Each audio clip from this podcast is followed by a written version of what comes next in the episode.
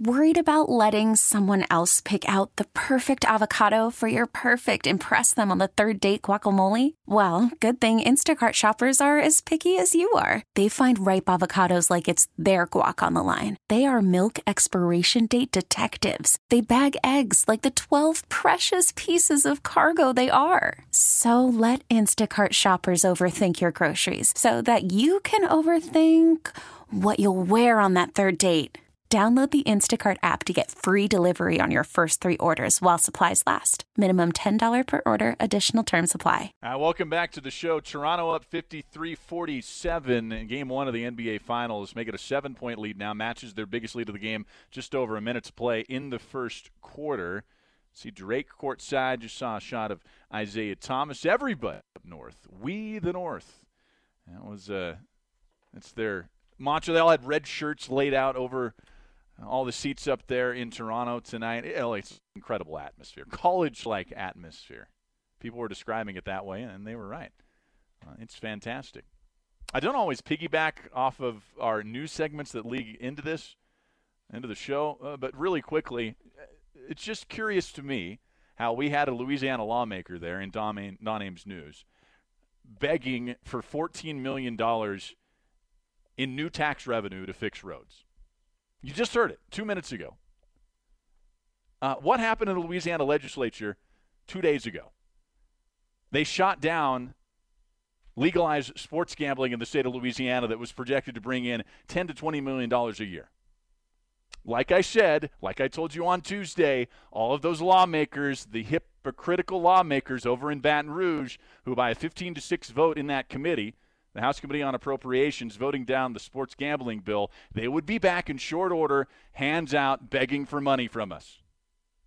Hmm. Wonder where it could have come from. Absurd. Let's talk more LSU baseball and the Baton Rouge Regional is set to get underway tomorrow. It's Arizona State and Southern Miss, followed by LSU and Stony Brook. And on in to talk to us about it is Patrick Ebert, who covers college baseball for PerfectGame.org. Patrick, how you doing tonight?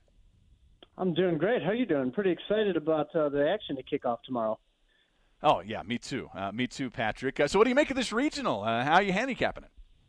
Yeah, you, you definitely drew. The LSU fans are going to see one of the tougher regionals in the nation. I think uh, having having Arizona State and Southern Miss there alone is uh, pretty difficult two and three seeds for that. I mean, Arizona State at one point this year was was battling for for a for a hosting position, and and Southern Miss, of course, is one of the one of the better mid major programs in the nation, and and those two teams, along with LSU, have have some very high powered offenses, and I think the fans will be treated to some to some uh, fireworks there at Alex Box Stadium. So.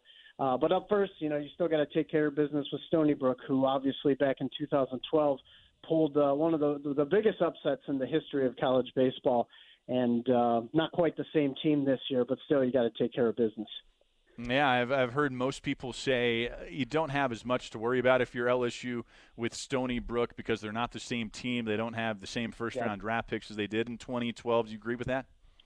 Absolutely. Yeah, that's a team that went something like 52 and 14. So that was a really good Stony Brook team. This year's team is somewhere in the 32 to, to 22, you know, record wise. So it's it's still a good program. You know, not trying to take anything away from what they've done, but it's not the same. So that that year's Stony Brook team was certainly in a better position to upset than this year's club.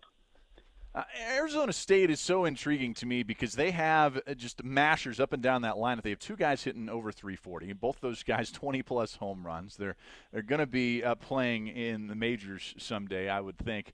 Um, uh, but yet they struggled. Arizona State did towards the end of the season, kind of like LSU did. I think what they lost their last five series uh, of the season and, and kind of collapsed after winning 21 of their first 22 games. What happened to Arizona State down the stretch? Well, I think similar to LSU, it's the pitching. You know, it's the, their staff ace even on Fridays. Alec Marsh wasn't quite the same during the second half of the season that he was during the first half, and they didn't quite have the same options to go to after Marsh in their starting rotation and even in their bullpen. And and and you know that definitely took its toll. And when you don't have the pitching, you know those problems start to compound and build up, and and you know I don't want to say landslide because neither team had that type of a losing streak, but its wins became more challenging, you know, over the course of the season. And and I think what's really important, especially for this regional with Southern Miss, Arizona State, and LSU, it'll be interesting to see who goes, you know, to the losers bracket and who stays in that winners bracket because I think more so than usual, staying on the winning side of things is going to be huge largely because that means you use less pitchers to, to get through games. And obviously, if you go through the losers bracket, you're going to have to play one to two to possibly even three more games than what you would normally have to if you won. So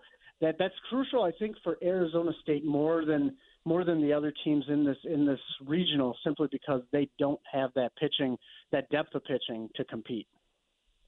It's Patrick Ebert of PerfectGame.org getting us set for the college baseball regionals that start tomorrow. Nobody's talking about Southern Miss in this region, which worries me a little bit because they were a preseason top 25 team. A lot of talent, uh, Patrick. Does Southern Miss, can the Golden Eagles surprise in this?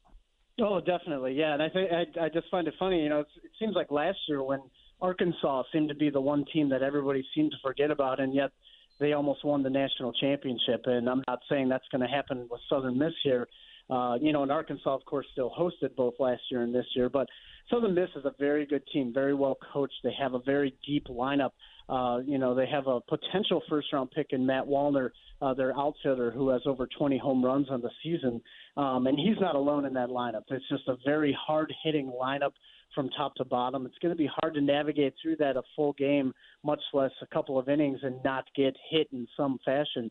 Uh, so you're going to have to be careful there. They they have some good pitchers. They got Walker Powell, uh, their ace. They have uh, you know the player, the pitcher Gabe Shepard that was our national pitcher of the week this past week for for being part of a combined no hitter last week during during the conference tournament action. So they have some arms. They obviously have some big bats, and and again, this is a dangerous team. I'm actually surprised they didn't fare better during the regular season. They they they walked away with the automatic bid out of Conference USA by winning their conference tournament, but they didn't do quite as well during the regular season. And you got to worry a little bit that they may be peak, peaking at the perfect time. Who do you have coming out of this Baton Rouge regional? Uh, you know, LSU is so good in these situations. It's hard to hard to bet against them. And, you know, Paul Mainieri is one of the best of the business, and look no further than what they did at the SEC tournament last weekend. And you know, you mentioned before that things have been a little uh, rougher for them down the stretch, but but you know, things. It gets to crunch time with LSU, and they always seem to rise to the occasion. And and you just get that sense they're going to do it again here playing at home at Alex Box is a huge advantage for them, and the fans are obviously, you know, among the best in college baseball, if not the best in college baseball. That place is going to be loud. It's going to be a raucous crowd. It's going to be a really fun atmosphere. And I'll tell you what, if they can get a few good pitching performances out of, say, Landon Marceaux and or Cole Henry and or Eric Walker, you know, to keep that bullpen fresh, you know, it, it could be a good outcome come Sunday or Monday for LSU. I can't wait for tomorrow. Let's take a look across the country, Patrick. What are some other regionals yeah. you've got your eye on?